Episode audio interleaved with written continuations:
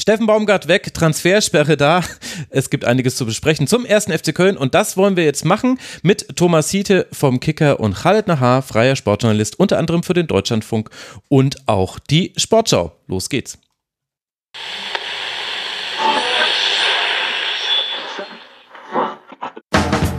Und nun im Programm der Rasenfunk.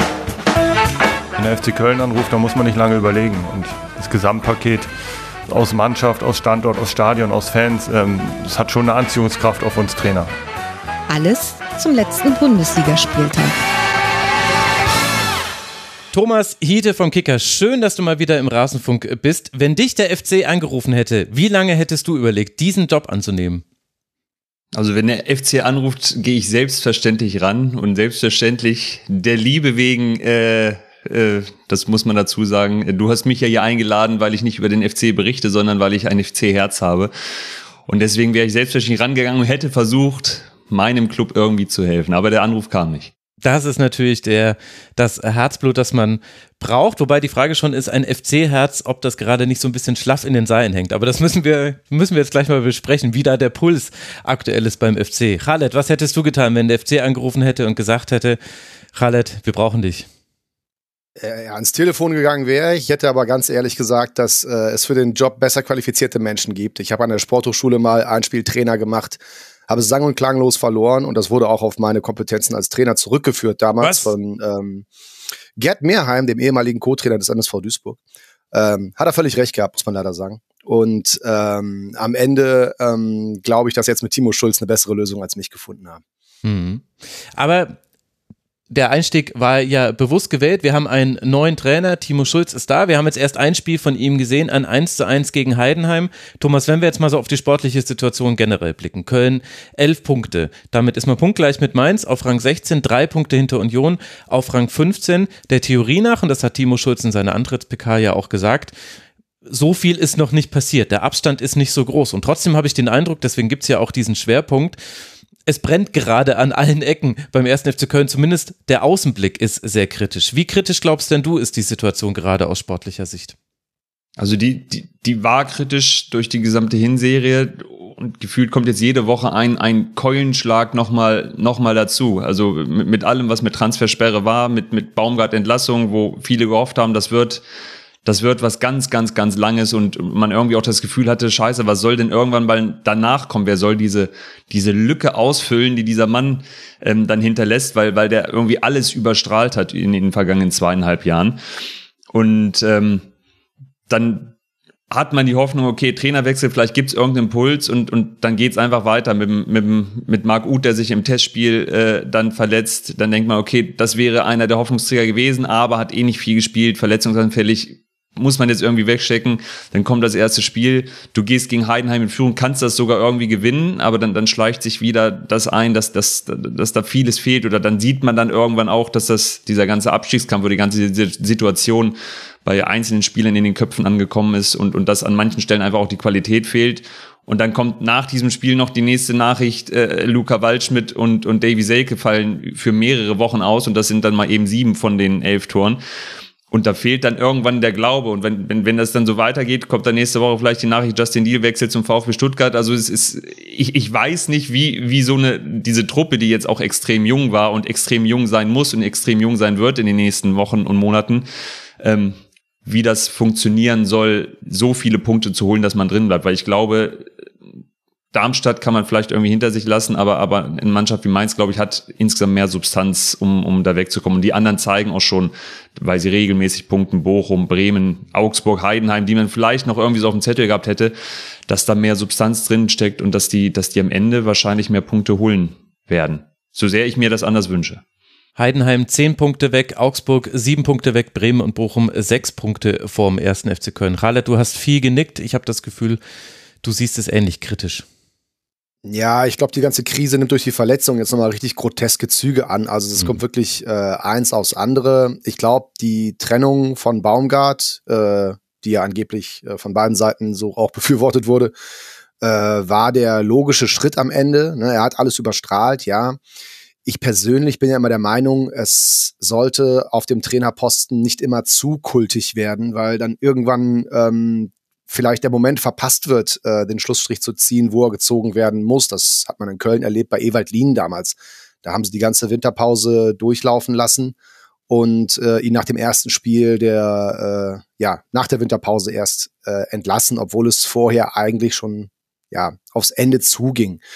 Diese Trainer haben immer eine gewisse Haltbarkeit. Steffen Baumgart hat äh, eine sehr gute Zeit gehabt am Anfang in Köln. Am Ende hat man aber auch gemerkt, dass ähm, ja, es vielleicht nicht mehr richtig passt zwischen Geschäftsführung und Trainer in den Vorstellungen, wie das alles laufen soll, finanziell und sportlich bei der Gestaltung des Kaders, wenn es darum ging, ob jetzt ähm, andere wichtige Spieler noch verkauft werden, äh, ob beispielsweise Dejan Jubicic ähm, irgendwie zur Debatte steht, dass der dann bald wechselt, wobei dann da auch wieder die Mischung aus Vertragslaufzeit und der Realisierung von Ablösesummen eine Rolle spielt. Aber dann kommen wir fast schon im Umkehrschluss zum nächsten Thema, die Transfersperre auf der einen Seite und die äh, andere große Krise, die sich ja im Grunde auf den äh, Konten des Clubs ähm, abspielt. Mhm. Ähm, ja, nach dem Abgang von Geschäftsführer Alexander Werle, ähm, seitdem ist der erste FC Köln finanziell in, äh, ja, in Not, weiß ich nicht, aber zumindest äh, in Schwierigkeiten, die sich äh, jetzt auch bei der Gestaltung des Kaders natürlich äh, im vergangenen Sommer niedergeschlagen haben. Ne? Das ist nun mal so. Und da kommen diese ganzen Dinge auf einmal jetzt zusammen mit der Kirsche auf der Torte, die FIFA und CAS dem FC und der FC sich selbst vor allem beschert haben. Und solltet ihr euch gefragt haben, liebe Hörerinnen und Hörer, warum hat denn der Max hier zwei Gäste? Ja, genau das ist der Grund, weil die Themen einfach nicht aufhören. Äh, und da müssen wir jetzt dann auch gleich mal im Detail in jedes einzelne dieser, äh, dieser Themen, die ihr gerade aufgeworfen habt, äh, reinblicken. Aber vielleicht abschließend zu eurer ähm, Gefühlslage aktuell. Ich habe bei einigen Köln-Fans, auch bei uns im Forum unter mitmachen.rasen.de, die Angst gelesen, Thomas, dass jetzt der Abstieg kommt und dann direkt der Durchmarsch in die dritte Liga, also der Durchfall äh, dann eigentlich. Kann man das so sagen? Nee, sollte man vielleicht nicht so sagen, aber ihr versteht, was ich meine. Teilst du diese Ängste? Kannst du es verstehen, dass da schon eine gewisse, ja, fast schon Panik sich breit macht bei manchen? Also ich, ich kann das verstehen und ich, ich, ich äh, würde lügen, wenn ich nicht sagen würde, dass ich diesen Gedanken auch schon mal gefasst habe, dass das Wichtigste wäre, nächstes Jahr dann irgendwie den Klassenerhalt zu schaffen. Du kannst ab, ab, ab dem Winter dann wieder, wieder transferieren, aber jetzt erstmal Fakt, du hast das Spielermaterial, äh, äh, was, was du jetzt hast, damit musst du bis zum nächsten Winter durchkommen. Mit diversen Fragezeichen, das heißt, in, in Jeff Chabot soll ja eine Ausstiegsklausel haben, ähm, Davy Selke, Marc Uth womöglich gar keine Verträge für die, für die zweite Liga, da muss man sehen, ob man die verlängert bekäme, wenn nicht, Wer soll da die Tore machen? Auch in der zweiten Liga ist das, ist das nicht selbstverständlich. Und ähm, das, was, was nachkommt, also man kann jetzt von den jungen Spielern, also auch ein Justin Deal wird dann vielleicht weg sein, der in der zweiten Liga vielleicht auch schon performen könnte, auch, auch wenn ich da total vorsichtig bin, weil man hat bei Justin Deal auch am, am Samstag gegen Heidenheim gesehen, der, der Junge ist, ist gewillt und hat Talent und hat Geschwindigkeit und traut sich mal ins Eins gegen Eins zu gehen. Aber da fehlt halt auch noch ganz, ganz viel. Und das ist, was Steffen Baumgart ja schon gesagt hat, auch immer wieder bei den Jungen zu einem gestandenen Bundesligaspieler, der da performen kann. Trotzdem hätte ich, und das ist auch so ein Punkt bei Steffen Baumgart, hätte ich mir schon hier und da noch mehr gewünscht, dass er mal so einem Jungen die Chance gibt irgendwie. Und, und deswegen, es, es war auch nicht alles toll bei Steffen Baumgart, deswegen ist es vielleicht auch nachvollziehbar, dass das dann zu, zu Ende gegangen ist, so sehr ich die Hoffnung gehabt hätte, dass das noch irgendwie funktionieren kann. Ähm, aber ja, wenn es zum Abstieg kommt und die, die letzten Säulen, die noch irgendwie drin sind, und dazu zähle ich zum Beispiel Jeff Chabot in der Innenverteidigung, ähm, brechen auch noch weg, dann, dann ist da nicht mehr viel. Also man, man, man darf nicht vergessen, die Mannschaft hat in den letzten Jahren äh, einmal äh, Anthony Modest, also davor schon Jakob Ismail und, und äh, oder Ismail Jakobs, so ist, ist es richtig, und, und Sepp Bornau verloren.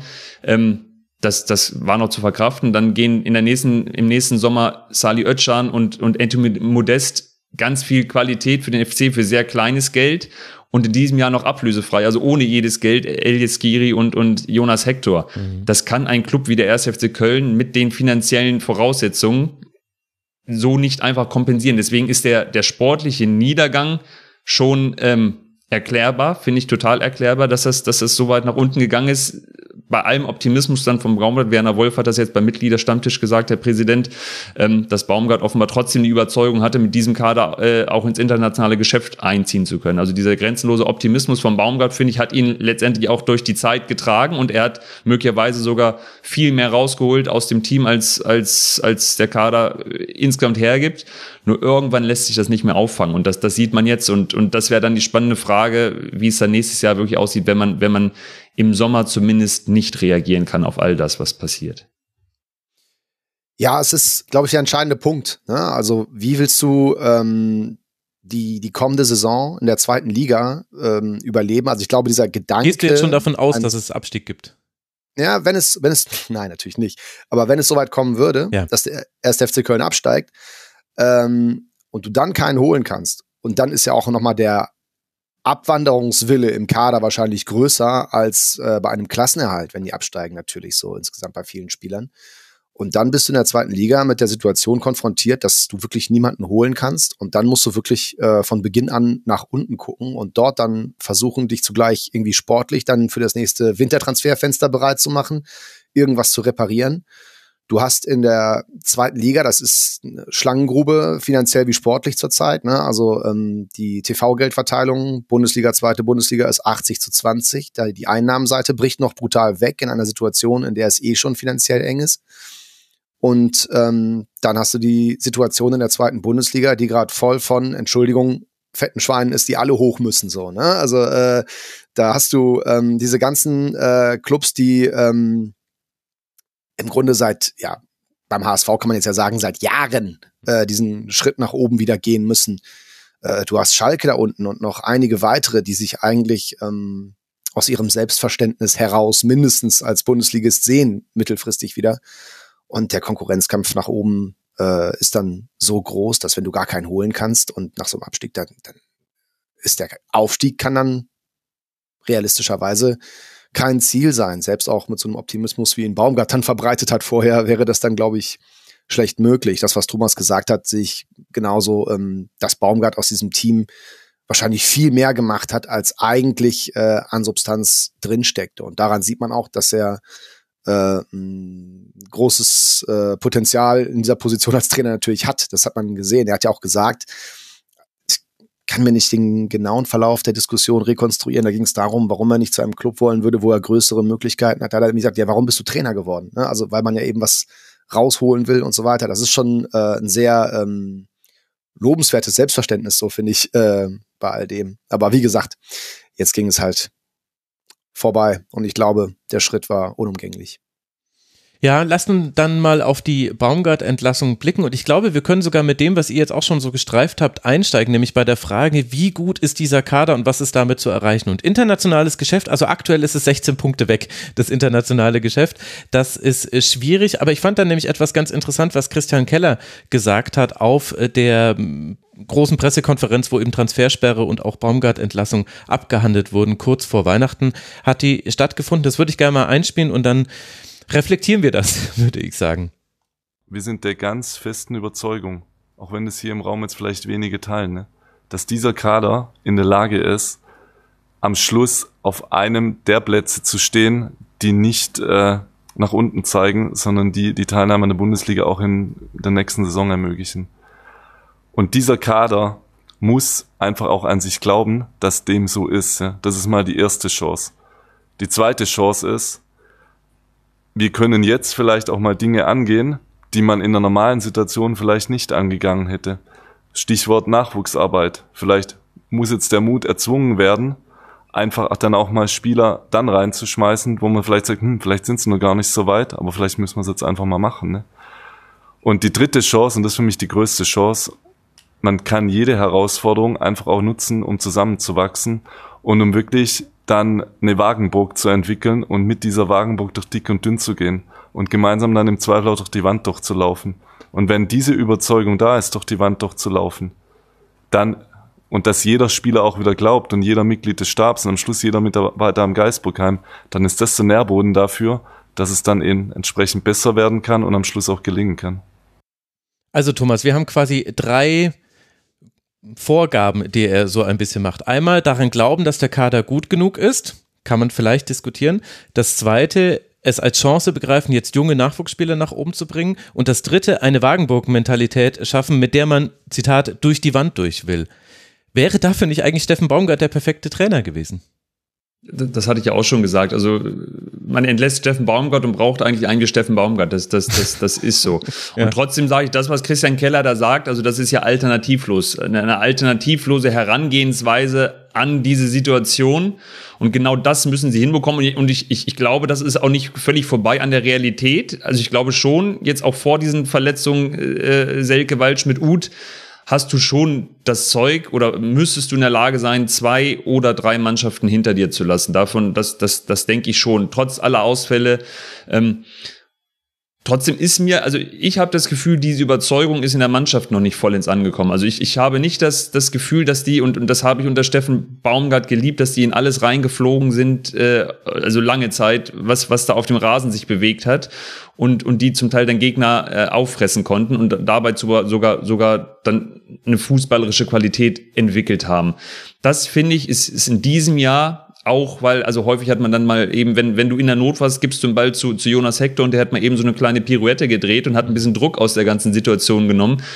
So einen hast du jetzt nicht mehr. Also da sind dann Spieler, die, die sich sehr, sehr leicht offenbar verunsichern lassen. Wenn ich jetzt einen Rasmus Carstensen sehe gegen Heidenheim, ähm, der spielt einen katastrophalen Fehlpass im eigenen Fünfer nach dem Fehlpass von Marvin Schwebe und man merkt dann in der nächsten Situation, okay, die Verunsicherung ist riesig, da bolzt er ihn lieber zur Ecke ins Aus gegen die standardstarken Heidenheimer und daraus resultiert dann das 1 zu 1. Das, das sind dann, das, da kommt dann alles zusammen und trotzdem gibt es keine Alternative zu diesem Weg, den, den Christian Keller da äh, beschwört und, und das müssen sie hinbekommen. Sie müssen es mit den jungen Leuten hinbekommen ohne denen diesen riesen Rucksack aufzuhängen, dass sie jetzt diejenigen sein müssen, die den ersten FC Köln von dem Absturz bewahren und trotzdem musst du sie auch mit perspektivischem Blick eingebaut bekommen.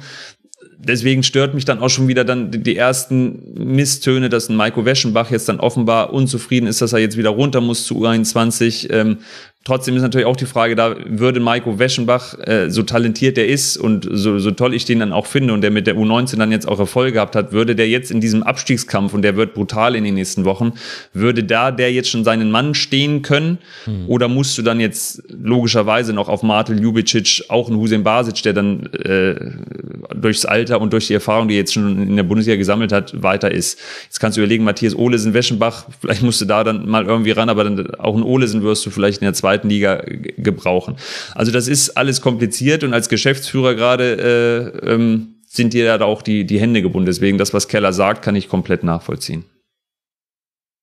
Aber Khaled, gleichzeitig ist die Frage des Warums äh, der Trainerentlassung. Also Thomas, du, hast es ja auch äh, gerade gesagt, man sucht jemanden wie Steffen Baumgart und entlässt äh, Steffen Baumgart. Warum ist es deiner Meinung nach dazu gekommen? Auch wenn wir da jetzt natürlich in Teilen spekulieren müssen, aber der FC hat sich ja geäußert auf dieser Pressekonferenz, jetzt auf dem Mitgliederstammtisch, den es am Wochenende gab. Also ein bisschen was wissen wir jetzt ja auch zumindest aus den unterschiedlichen Darstellungen der verschiedenen Parteien. Ja, ich glaube, das äh, war am Ende, äh, war Steffen Baumgart ähm, immer bereit oder hat es auch immer geschafft, ähm, Abgänge ähm, zu kompensieren und aus dem, was da ist, das Bestmögliche rauszuholen. Dann aber nach diesen Abgängen, die Thomas eben angesprochen hat, also zwei entscheidende Faktoren waren ja im Sommer Skiri und Hector, die äh, beide ja verloren gegangen sind, ohne dass äh, ein Euro Ablöse, weil der eine ist zurückgetreten, der andere ablösefrei gewechselt, ähm, reingekommen wäre. Danach äh, war das halt nicht, ähm, ja, so ohne weiteres aufzufangen. Und wenn dann halt im Raum steht, dass Ljubicic äh, gehen könnte, dann ist vielleicht ein Punkt erreicht worden für Baumgart, dass er sagt, ja, ich kann hier viel mit, mit Arbeit ähm, ausgleichen, aber irgendwann nicht mehr. Und dann steht Keller auf der anderen Seite. Ich habe hier die Aufgabe, den ersten FC Köln äh, finanziell über Wasser zu halten, die Arbeitsplätze der Mitarbeiter zu sichern und den ersten FC Köln äh, unabhängig von Investorengeld zu halten, was äh, eine Maßgabe der Mitgliederversammlung, eine Maßgabe des Vorstands war und ähm, oder ist. Und dann ähm, treffen da halt zwei Positionen aufeinander, die irgendwann nicht mehr diesen Mittelweg gefunden haben, wie man das äh, zusammenbringt. Das ist halt, ähm, also es ist nicht so, dass Steffen Baumgart einen Investor gefordert hat, dass da kein falscher ähm, Schlag jetzt reinkommt. Aber ne, geht man halt mehr oder weniger ins finanzielle Risiko, bekommt man das Geld überhaupt noch da dann nachzubessern, so wie es nötig wäre zusammen findet man diesen einen Transfer, der einen dann so weiterbringt, vielleicht auch für kleines Geld. Äh, Davy Selke war ja eine Zeit lang äh, zumindest ein guter Griff, was dieses Thema anging, für vergleichsweise weniger Geld. Ähm, ich erinnere an so einen Transfer wie Dennis Hussein Basic, das habe ich letztes Mal schon gesagt, der kam für 50.000, ist heute ein Vielfaches wert. Das lief in Köln jahrelang eigentlich mal umgekehrt. Und ähm, ja, die Transfers in dieser Güteklasse sind im Sommer nicht so gelungen und ähm, weitere ja. sind erstmal nicht in Aussicht, ne? So oder so. Aber so ganz verstehe ich das nicht, weil wenn es stimmt, dass äh, Steffen Baumgart sogar gesagt hat, mit dem Kader kann ich das internationale Geschäft erreichen, dann dann könnte ja das jetzt nicht der Grund gewesen sein, sich zu trennen. Ich weiß nicht, Thomas, was sind deine Gedanken dazu? Oder äh, Khaled, magst du noch mal kurz äh, reagieren? Ja, also, also ich, ich glaube, äh, ganz kurz, Steffen Baumgart funktioniert und ich habe ihn auch als, als Trainertypen, der zu 100 Prozent genauso in Paderborn war wie in Köln und da in Paderborn habe ich ein bisschen kennengelernt. Der funktioniert mit 100 Prozent Energie. Hm. Wenn er diese Energie und die hat er offenbar nicht mehr und, und vielleicht okay.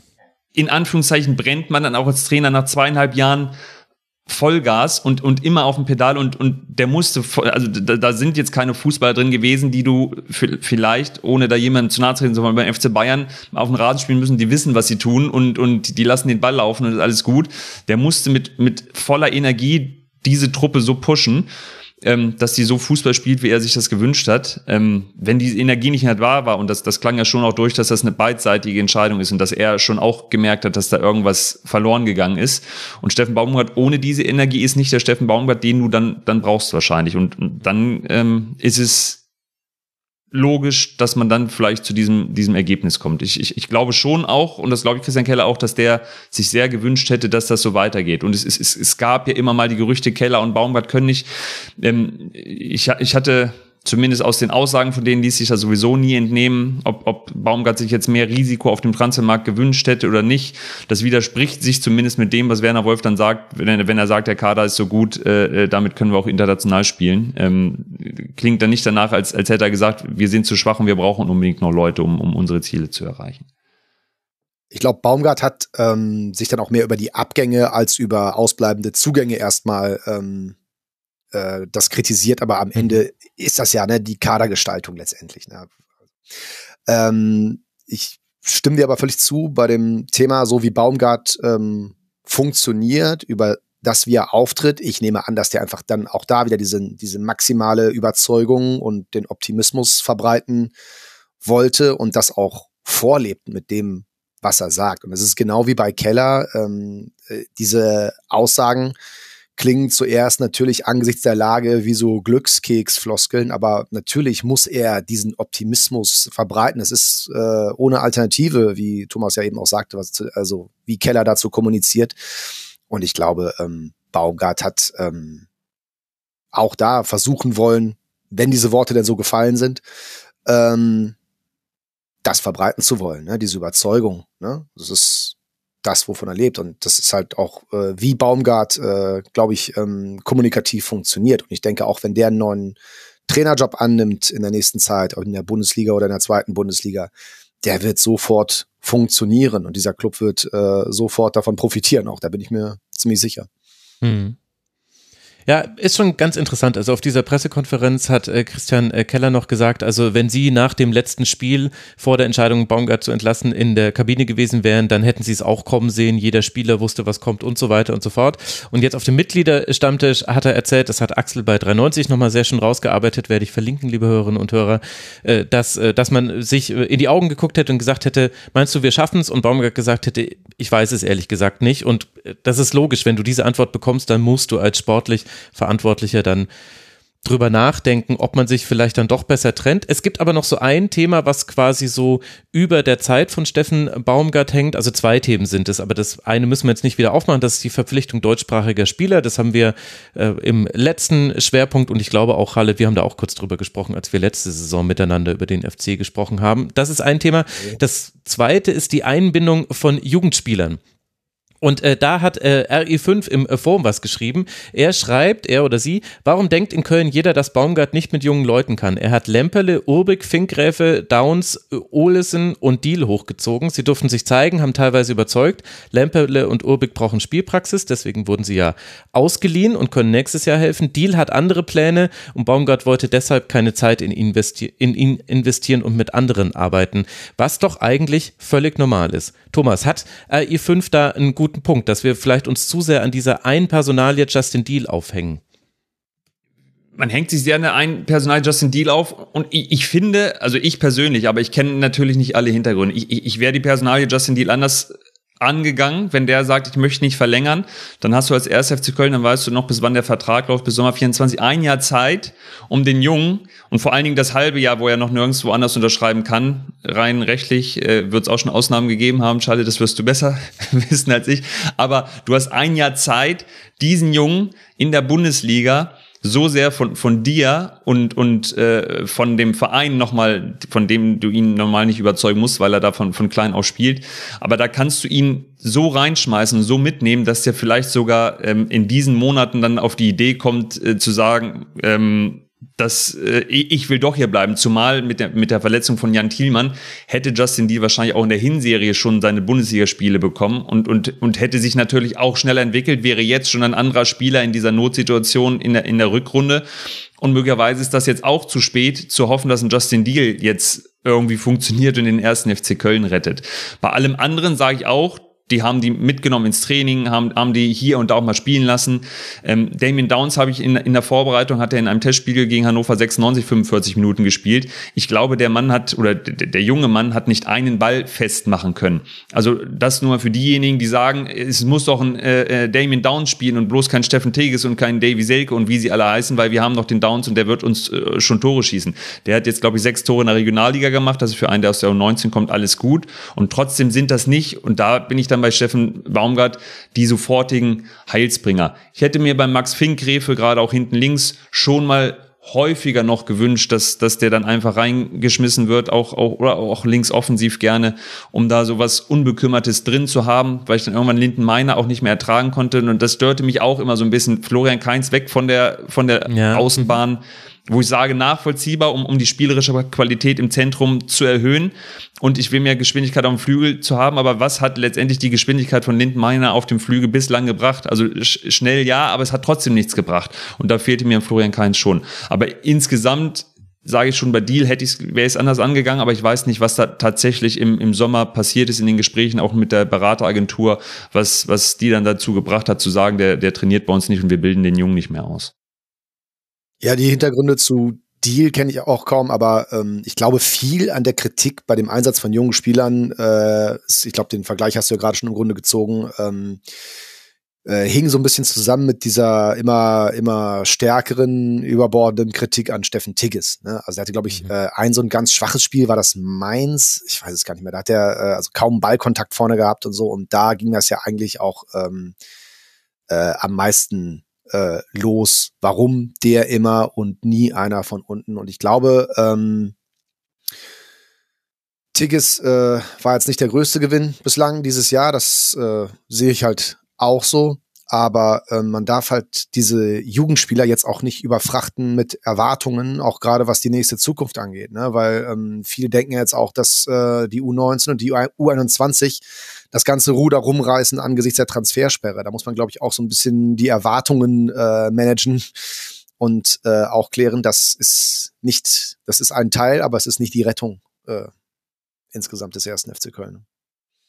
Aber trotzdem auch eine Chance. Also und, und das hoffe ich, dass die, dass, dass, dass die das auch wirklich als Chance sehen und nutzen und dann an Elias Bakato Kanda in der, in der Verteidigung, dass die näher herangeführt werden und sich dann schneller entwickeln, noch als, als es vielleicht im Normalfall gewesen wäre, wenn man noch irgendjemand anders verpflichtet hätte, der vielleicht nicht, nicht viel, der, der für den Moment besser ist, aber nicht insgesamt nicht Potenzial hat.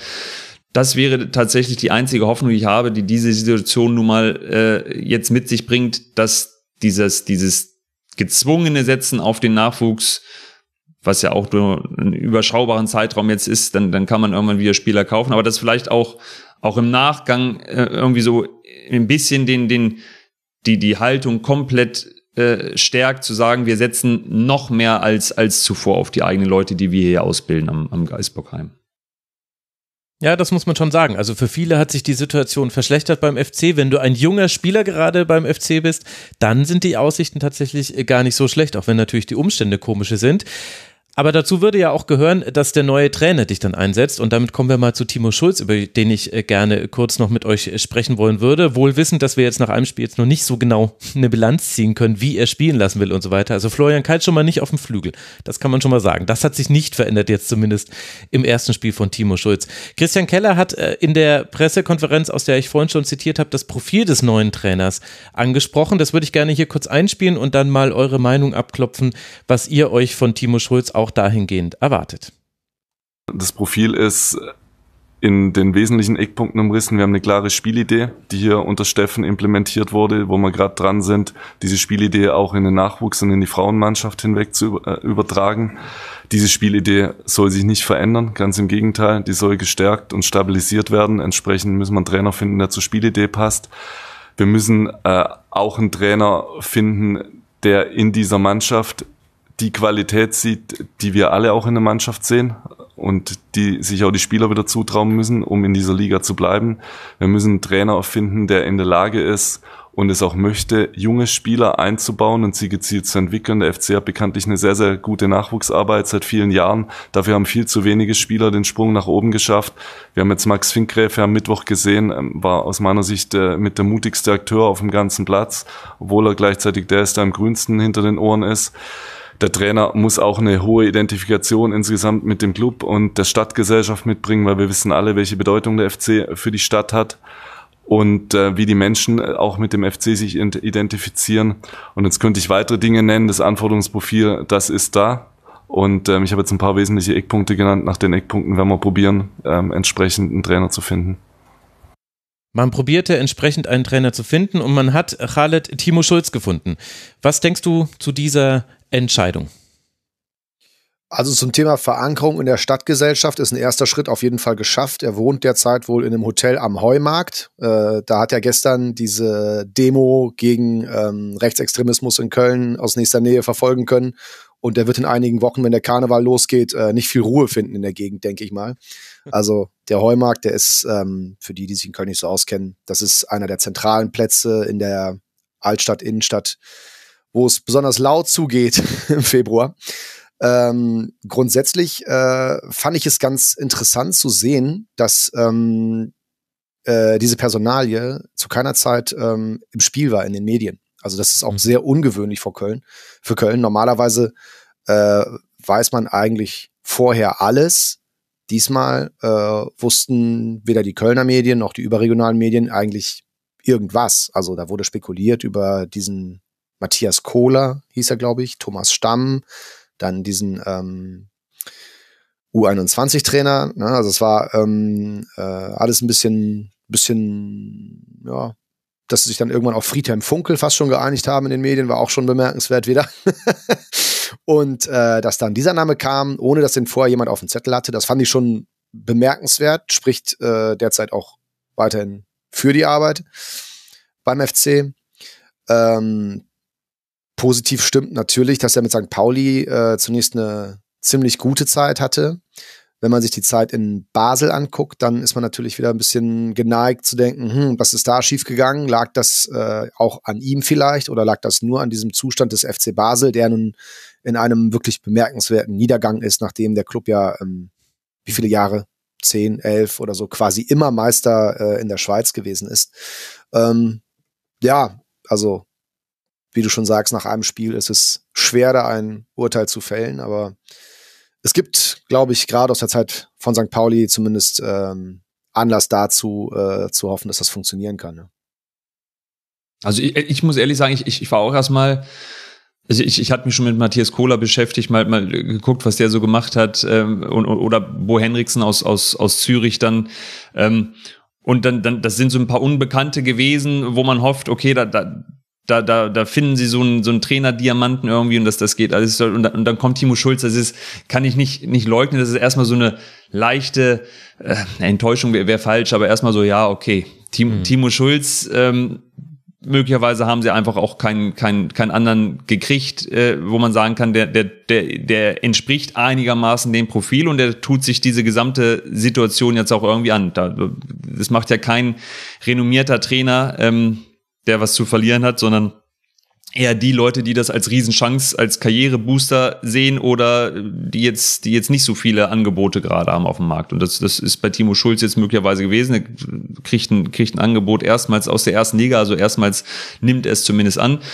Ähm, man sieht direkt den Unterschied, also und, und da fehlt einem schon mal jetzt erstmal so ein bisschen was, wenn man Steffen Baumgart immer gesehen hat, wie der die Mannschaft äh, 90 Minuten nach vorne peitscht. Und dann sitzt ein Timo Schulz jetzt mal ein bisschen ruhiger, äh, Norddeutscher auf der äh, auf der Bank und und guckt sich das äh, ein bisschen äh, zurückhaltender an, ähm, was natürlich jetzt nichts über die Qualität eines eines Trainers aussagt. Also ähm, ich, ich, ich denke, glaube, hoffe äh, äh, und solange wie die sich Zeit genommen haben, einen Trainer zu finden, dass, äh, dass da sehr viel übereinstimmt mit dem, was sie sich wünschen von einem, von einem Trainer. Und ähm, klar ist aber für mich auch, wenn, wenn die am Ende der Saison absteigen, wird Timo Schulz nicht allzu viele Punkte geholt haben. Und dann, dann könnte es auch möglicherweise nur eine sehr, sehr kurze Zeit Timo Schulz beim 1. FC Köln gewesen sein. Dann muss im nächsten Jahr schon wieder oder im Sommer schon wieder vielleicht neu gucken. Ähm, weil das scheint ja auch ohne dass es kommuniziert wurde, relativ klar zu sein, dass er erstmal nur einen Vertrag für die erste Liga hat.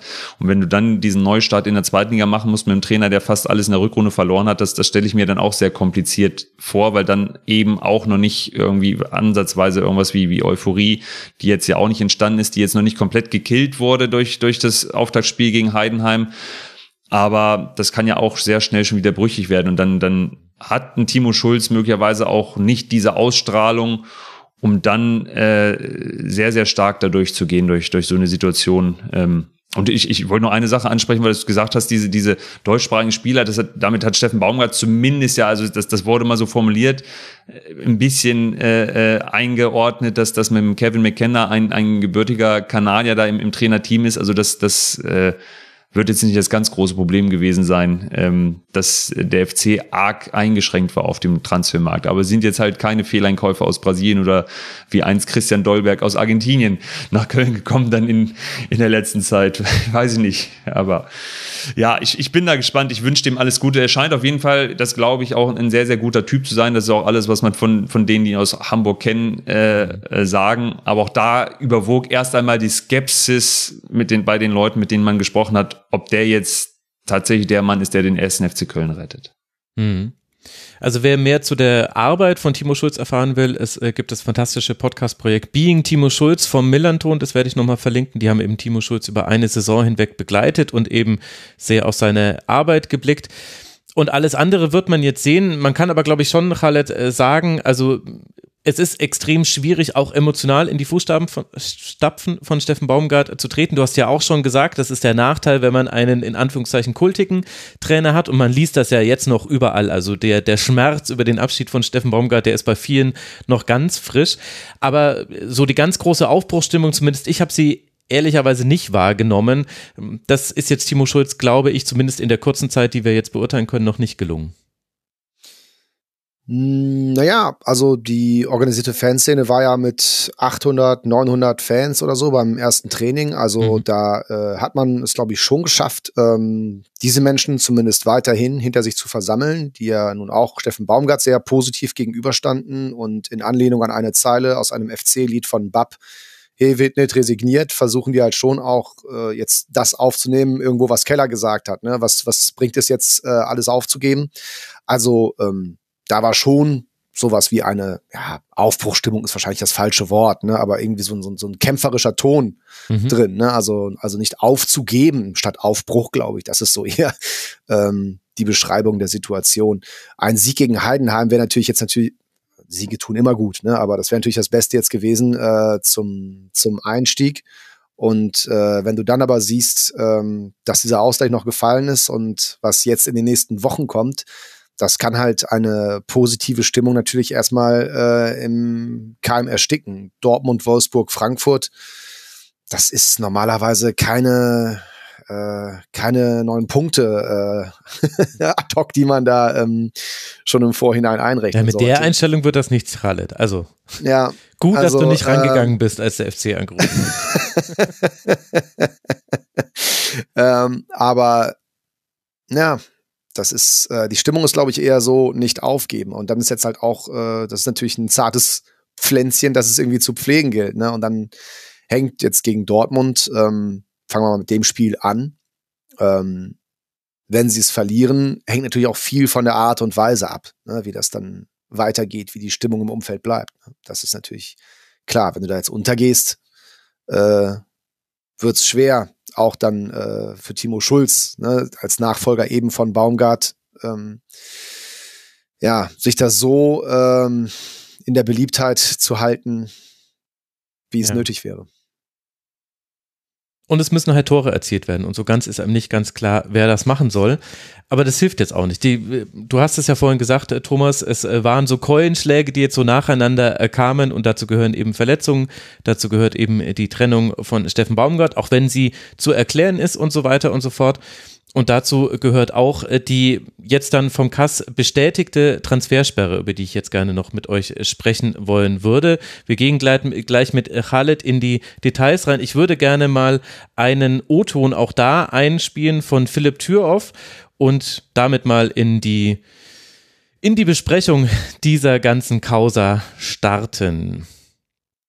Die Sachverhalte, die zur Bewertung damals vorlagen, ähm, kam für uns zu dem, äh, zu dem Schluss, dass äh, diese Konsequenzen nicht zu befürchten sind. Da sind wir heute natürlich mit dem Ergebnis äh, schlauer.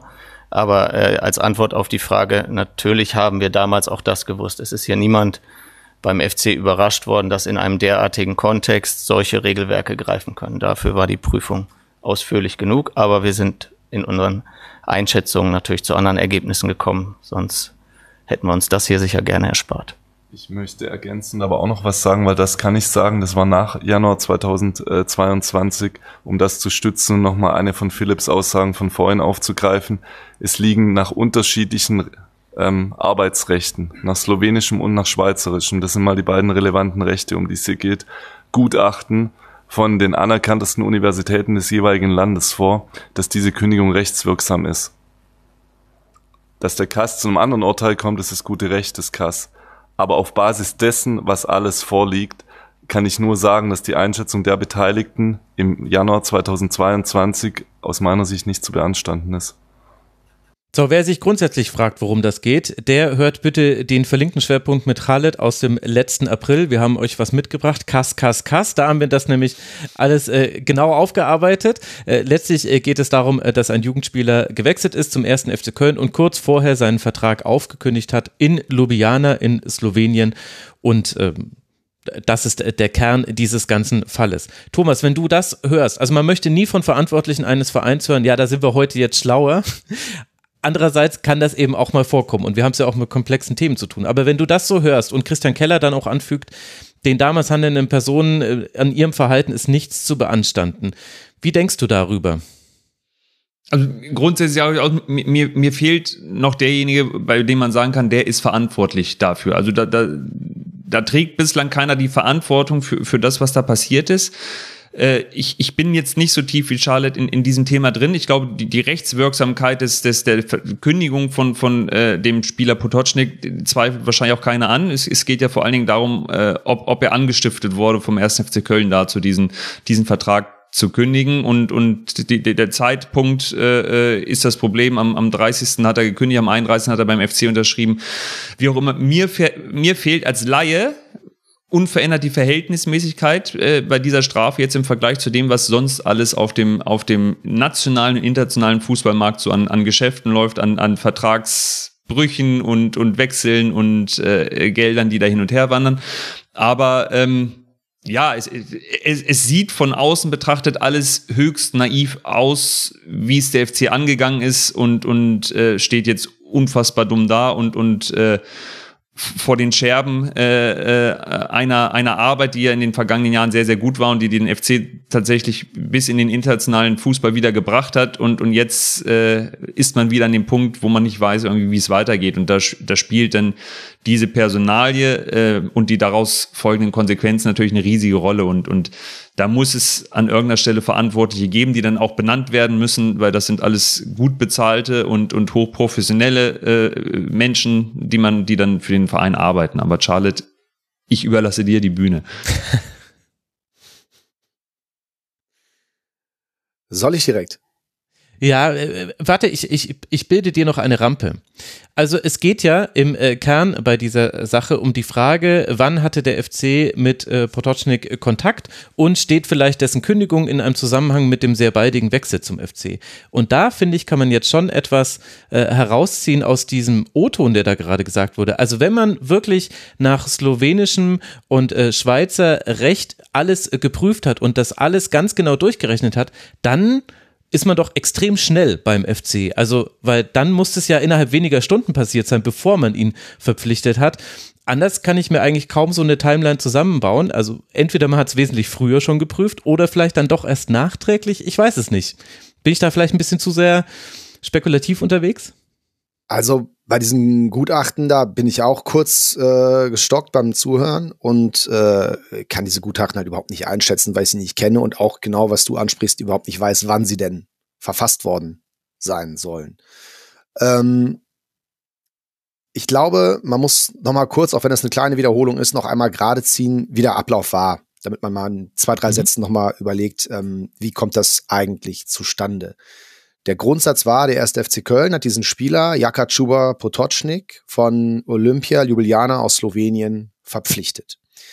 Ähm, es gab in dem FIFA-Urteil, da steht drin, dass die Mutter sich am 23. Januar, also die Mutter ist die Ansprechpartnerin, weil der Junge zu der Zeit 15 war, ähm, Sie spricht darin an, dass der Club Versprechungen nicht eingehalten habe. Eine Ausstiegsklausel über 100.000 Euro ins Ausland, äh, Training mit der ersten Mannschaft, Spiele mit der ersten Mannschaft. Und der Verein hat dann gesagt, nee, keine Sorge, ähm, wir setzen auf, auf den Spieler. Aber am 30. Januar, eine Woche danach, ähm, hat die Mutter oder der Schrägstrich der Spieler oder die Mutter damals als äh, Erziehungsberechtigte natürlich ähm, den Vertrag einseitig gekündigt und am 31. Januar, dem letzten Tag des Wintertransferfensters, hat er dann in, haben die dann in Köln diesen Vertrag hochgeladen in dem FIFA-Transfersystem. So, und ähm, diese FIFA-Regularien, die so seit äh, mindestens zwei Jahrzehnten gelten, das ist also nichts Neues, ähm, diese Regularien besagen, die erste Frage ist, hat der Spieler den Vertrag einseitig rechtmäßig gekündigt, ja oder nein? Diese FIFA Rechtskammer, da sitzt also nicht Gianni Infantino auf dem Hügel und denkt sich, jetzt mache ich die Kölner platt, ähm, sondern da waren ähm, drei Juristen, äh, einer von der ECA, einer vom CAS auch äh, äh, sehr aktiv und einer von der Spielergewerkschaft FIFPro. Die haben einstimmig erkannt, dieser, diese Vertragskündigung war rechtswidrig, sie war ohne einen triftigen Grund einseitig. Und diese seit Jahrzehnten in Kraft befindenden FIFA-Regeln sagen halt, dann muss der neue Club ähm, belegen, dass er nichts damit zu tun hatte, also den Spieler nicht, nicht angestiftet hat, damit das, weil damit soll ja das, was mal alle verlangen, gewährleistet werden. Ne? Vertragstreue, wenn jetzt Real Madrid mhm. Davy Selke beim ersten FC Köln aus dem Vertrag holen will, dann ist der erste FC Köln ja der kleinere Club und möchte das vielleicht auch nicht einfach so. Ne? Und das, hat, das soll halt kleinere Clubs schützen, es soll Vertragstreue gewährleisten. Dafür sind diese Regularien da. Und der erste FC Köln hat es sowohl äh, nach Ansicht ähm, dieser FIFA-Kammer als auch nach Ansicht des CAS nicht geschafft, diesen Vorwurf zu entkräften. Und sie haben es nicht geschafft zu belegen, dass die Kündigung rechtmäßig war. Also sind diese beiden Hebel. Ne? Entweder du belegst, dass die Kündigung rechtmäßig war, dann ist alles gut. Und wenn das nicht möglich ist, musst du belegen, dass du nichts mit dem Vertragsbruch zu tun hast. Das ist der zweite Hebel. Und beide Chancen ähm, haben nicht gegriffen aus Kölner Sicht. Das so kurz, wie es mir wirklich war, äh, zum Ablauf. Ähm, dann war die Frage nach einem Verantwortlichen. Ich glaube, äh, den Begriff habe ich jetzt ein paar Mal benutzt, erst abgenutzt. Der Sündengeistbock, der alleinige, der, der ist, glaube ich, gar nicht mehr zu finden weil es ihnen diesen alleinigen Verantwortlichen vielleicht auch gar nicht gibt. Das ist mittlerweile äh, ein ziemliches äh, Gesamtgebilde, Gesamtkunstwerk aus verschiedenen Verantwortlichen zu verschiedenen Zeiten. Alexander Werle war natürlich die prägende, mächtige Figur als Geschäftsführer zu der Zeit, als der Spieler verpflichtet wurde. Da hat er, glaube ich, im Spiegel mal gesagt, äh, er wollte, weil sein Abgang nach Stuttgart feststand, nicht der Verpflichtung eines Talents im Wege stehen, hinterher dann sich den Vorwurf anhören müssen, er habe das verhindert, wenn der irgendwie woanders durch die Decke geht, so praktisch. Mhm. Das war so ähm, das, was man da hörte. Jetzt sagt Christian Keller, die ähm, Einschätzung der damals Handelnden seien nicht äh, zu beanstanden. Jetzt könnte man denken, er meint äh, Alexander Werle, aber einer dieser damals Handelnden saß natürlich in dem Moment einen Stuhl weiter neben ihm. Das war Philipp Thürhoff. Der war damals auch schon im Amt. Ähm, dann muss man natürlich fragen, was äh, der Vorstand möglicherweise und eine Rechtsabteilung äh, übersehen haben. Nachwuchsleistungszentrum, damals Verantwortliche, hätten da Alarmglocken schrillen müssen. Also da gibt's wahrscheinlich so ein, so ein Gesamtgebilde äh, aus Verantwortlichkeit, ähm, nehme ich mal an. Äh, so wie ich das Ganze so einschätze. Und bei Christian Keller, der war damals natürlich noch nicht im Amt, der kam dann kurz nach dem Transfer erst zum ersten FC Köln. Der hat es aber halt auch im Zusammenarbeit dann mit äh, Thüroff auch nicht geschafft, das äh, Thema noch irgendwie anders wegzumoderieren. Ne? Also da ähm, hieß es, glaube ich, bei diesem Mitgliederstammtisch, so war es hinterher nachzulesen, ähm, ja, das sei zu keiner Zeit möglich gewesen, sich mit denen zu einigen. Da bin ich mir nicht so sicher, weil es halt dann schon ein, zwei Termine gab, wo die aufeinander getroffen sind und auch die Äußerungen aus Ljubljana haben, so wie ich mir das dann angehört und durchgelesen habe, schon ganz deutliche Türen aufgemacht. Ähm, lasst mal hören, was ihr zu bieten habt. Und Ljubljana hat ja dann auch jetzt im Nachgang Dokumente veröffentlicht, die äh, handschriftlich von Christian Keller und auch als Dokument vom ersten FC Köln selber gekommen sein sollen. Und die Echtheit äh, wurde dann ja auch, äh, glaube ich, bestätigt wo halt ein Angebot gemacht wurde, 500.000 Euro Ablöse und weitere 250.000, wenn der denn bei den Profis des FC, ähm, ich glaube, mindestens zehn Einsätze hat. Hm. So, und damit wären halt alle Sachen abgegolten. Als dann das immer konfrontativer wurde, das Angebot wurde dann am Ende abgelehnt. Äh, sie haben sich ja ähm, zweieinhalb Millionen Euro erhofft, was natürlich auch äh, ein ziemlicher Mondpreis ist äh, für einen 15-jährigen Spieler von Olympia Ljubljana ohne da despektierlich klingen zu wollen. Aber es natürlich, äh, wurde mit einem Angebot aus, äh, aus Zagreb gearbeitet in der Argumentation, dass es angeblich gegeben haben soll. Und da sieht man halt, dass die Verhandlungsposition ziemlich unvereinbar ist. Ne? Denn der FC hat ja angefangen mhm. mit diesen äh, 50 oder 60.000 Euro ähm, Entschädigungen, die denen halt äh, zustehen, plus diese angeblich eben nicht vertraglich fixierte Ablösesumme. Ne? Das war ja auch entscheidend, äh, das noch als Nachtrag, ähm, dass diese, diese Ausstiegsklausel, die bestand offensichtlich nicht im Vertrag. Das war wohl ein Versprechen an die Mutter. Es war alles mündlich, die entscheidenden Punkte. Ja, mündlich oder per E-Mail, wie auch immer, auf jeden Fall nicht im Vertrag verankert. So, und bei ähm, all dem sehen wir jetzt, es ist natürlich äh, schwer, dann den einen zu benennen, der jetzt die Transfersperre zu verantworten hat. Da hat dann im Grunde eine ganze Reihe von Personen im Club vielleicht dann seinen Teil dazu beigetragen, dass es so weit kommen konnte. Und zu keiner Zeit war halt dann, ähm, ja, ist irgendwie noch, äh, ja, der FC-Situation das Ganze abzuwenden dann am Ende. Ne? Also es ist äh, jetzt ein Riesenproblem. Das Ganze wirkt sich am Ende aus äh, auf, auf so vielen Ebenen, weil wenn man jetzt auch darüber nachdenkt, man muss sich ja dann immer in die, äh, in die Gedankenwelt von Spielern hineinversetzen, die entweder beim ersten FC Köln spielen oder spielen sollen oder werden. Ne? Also mhm. wenn du jetzt Spieler bist, nimm mal an, du bist im aktuellen Kader. So, jetzt besteht die Gefahr, dass der erste FC Köln absteigt. Nehmen wir mal an, das passiert. Möchtest du da bleiben, wenn du ein Angebot hast, oder möchtest du lieber gehen, wenn du weißt, dieser Club geht jetzt in die zweite Liga und kann niemanden holen? Ne?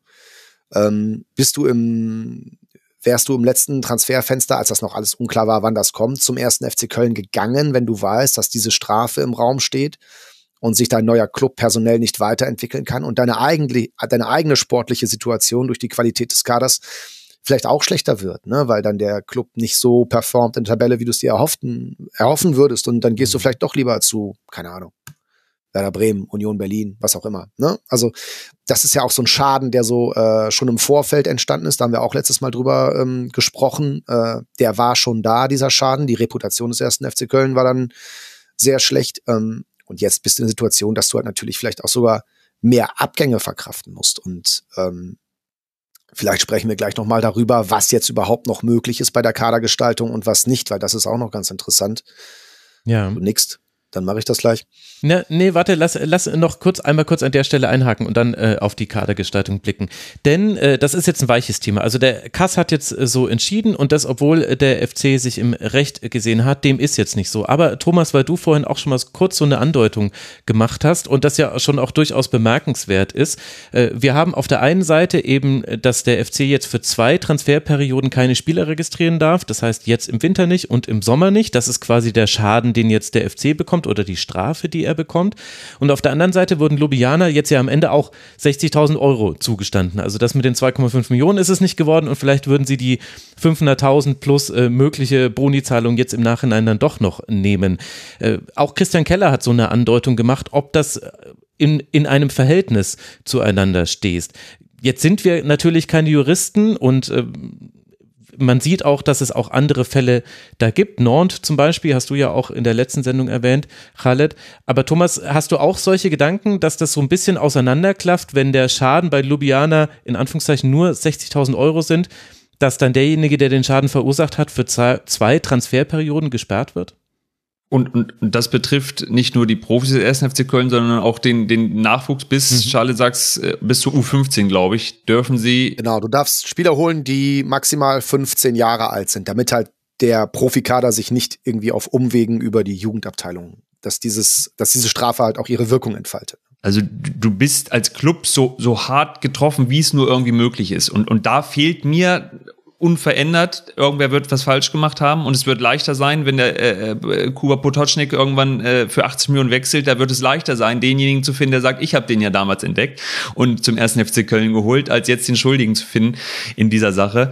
Ähm, und trotzdem bist du jetzt als Club, du bist jetzt gezwungen aus der U23, U21, ähm, Spieler hochzuschieben. Du bist gezwungen, dann die aus der U19 Spieler hochzuschieben. Nur du kannst extern, also irgendwo wird's haken, irgendwo kannst du keine Spieler mehr nach, äh, so richtig nachschieben, nachholen. Es, es gibt Spieler, die keine Verträge mehr haben und den Club verlassen, vielleicht auch aufgrund mangelnder Perspektive. Und du kannst, du musst es einfach mit den Bordmitteln jetzt äh, äh auffüllen für, für dieses eine Jahr.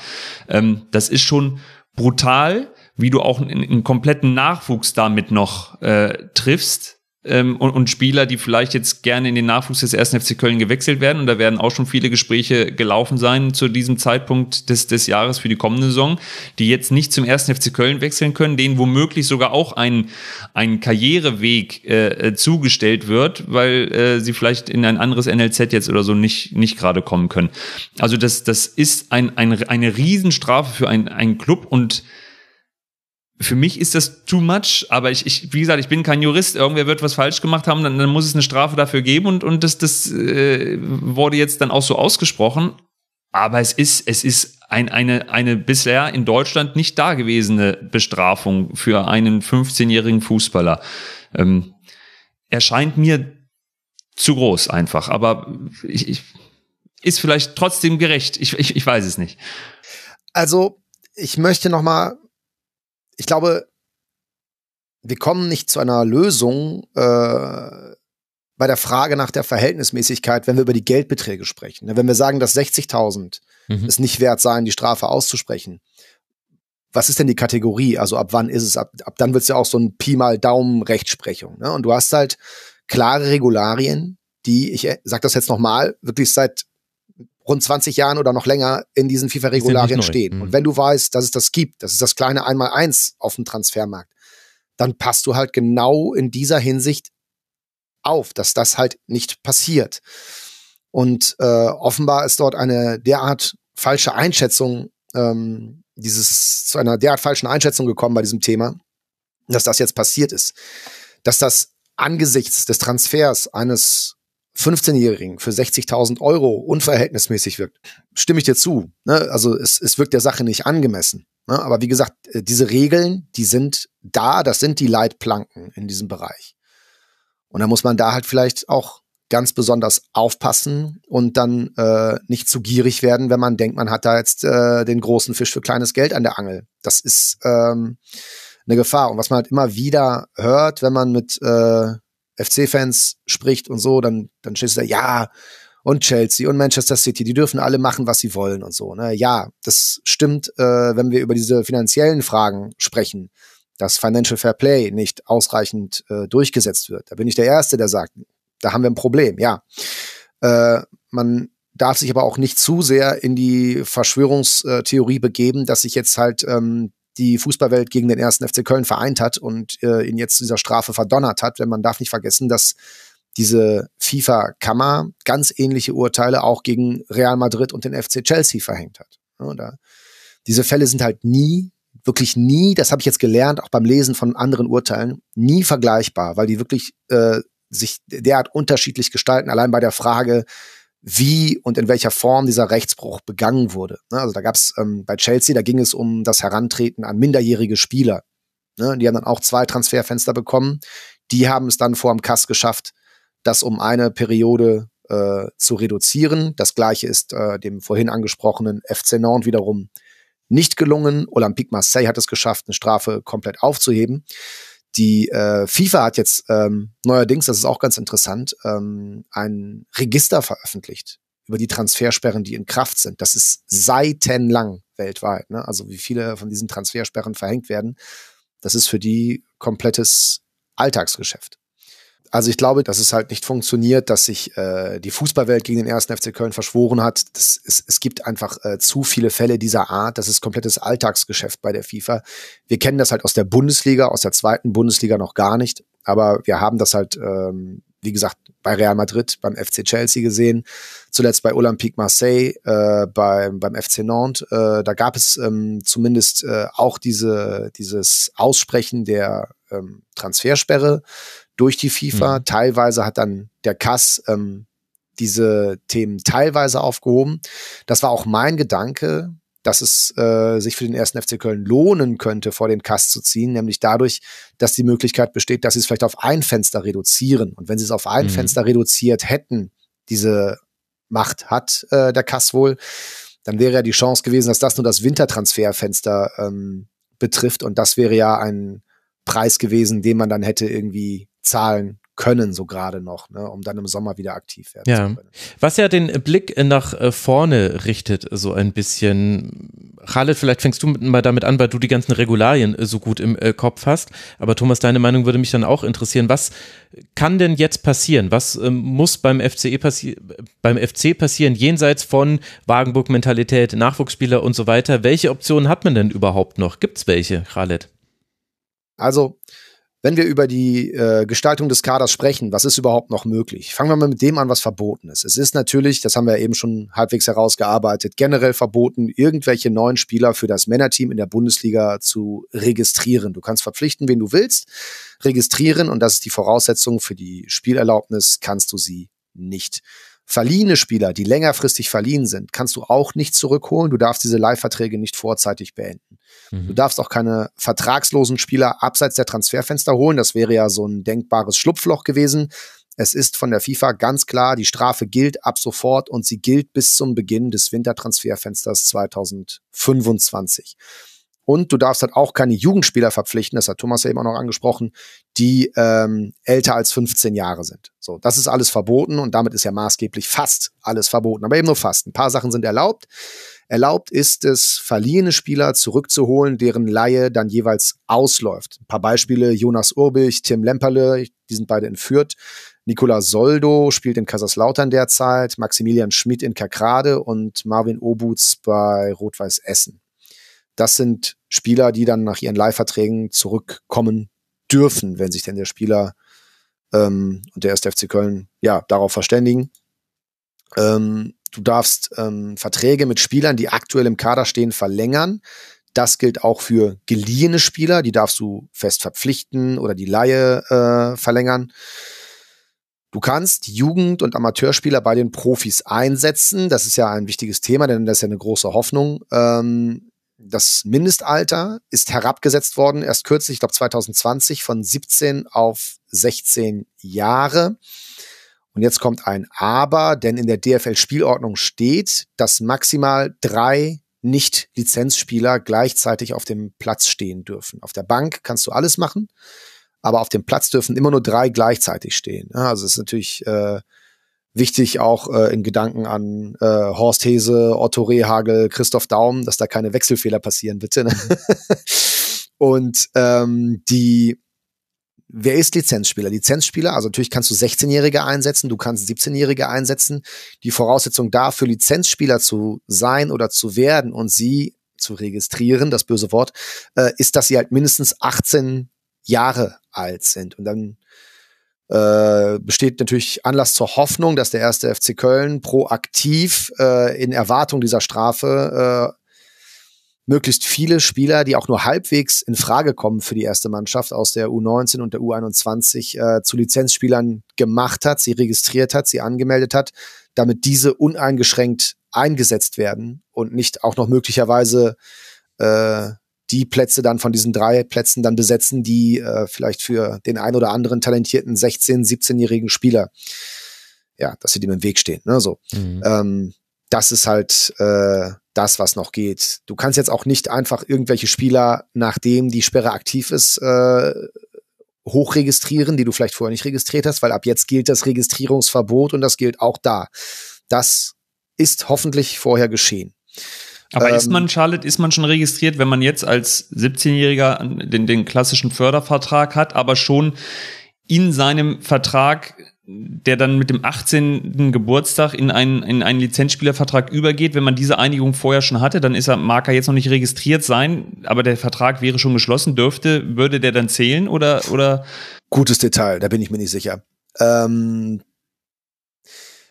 in den DFL-Regularien steht Mindestalter 18 Jahre für Lizenzspieler. Von daher würde ich jetzt vermuten, nein, weil die Registrierung ja dann auch aus diesem Vertrag heraus später erfolgt, nämlich dann, wenn er 18 ist. Und das ja. Registrierungsverbot aber, es, aber es gibt ja diese, es gibt ja diese Fälle, dass man als Jugendspieler einen Vertrag unterschreibt, mhm. der mit, mit Beginn der Volljährigkeit dann in einen, einen äh, Profivertrag sozusagen übergeht. Aber wenn der Vertrag voraussetzt, dass dann der Spieler mit 18 registriert wird und das Registrieren verboten ist, also das Detail kann ich nicht äh, abschließend beantworten, leider. Aber ähm, ja, ich glaube, mich zu erinnern, dass es eher nicht geht, weil man hatte doch so Fälle, die Registrierung hat ja auch dann mit UEFA und FIFA zu tun. Also es ist ja nicht nur bei der DFL registrieren, sondern die melden das dann weiter.